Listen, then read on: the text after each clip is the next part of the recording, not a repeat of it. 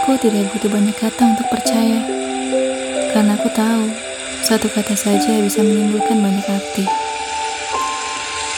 Jika kata bisa dengan mudah dipercaya, apa artinya cinta tanpa kata? Jika kata bisa dengan mudah diterima, apa artinya ikatan tanpa status? Aku adalah satu dari banyaknya orang yang tidak mudah mempercayai yang terucap. Aku adalah satu dari banyaknya orang yang lebih melihat apa yang diperbuat. Bukan karena aku sudah sering dibohongi, tapi aku memilih untuk tetap menjadi pribadi yang pandai perihal cinta. Karena di zaman sekarang, banyak orang pandai namun bodoh karena cinta.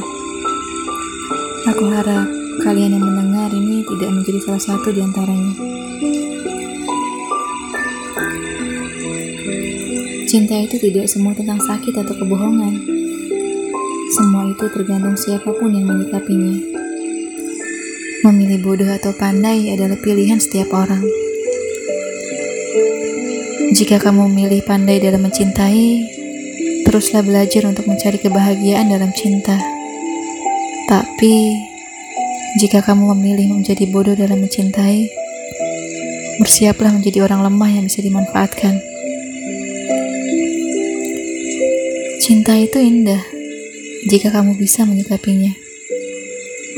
Perkara sakit itu karena kamu sudah menyerahkan seluruh kepercayaanmu kepadanya. Yang diakibatkan oleh hebatnya kata. Tidak perlu rumus dalam membaca kata. Hanya perlu prinsip yang kuat, itu saja cukup. Kata bisa membuat semua orang bahagia. Dan kata itu juga yang bisa membuat semua orang sakit. Dahsyat bukan?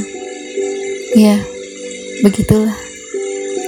Nyatanya, siapa pun dituntut untuk pandai seharusnya.